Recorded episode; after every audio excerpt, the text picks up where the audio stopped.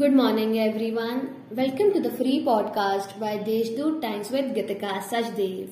Let's listen to the morning news bulletin.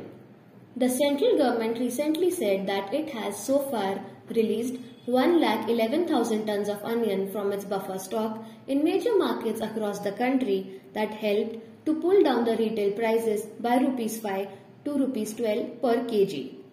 In addition, they disposed of onions in local markets in Maharashtra, Madhya Pradesh and Gujarat.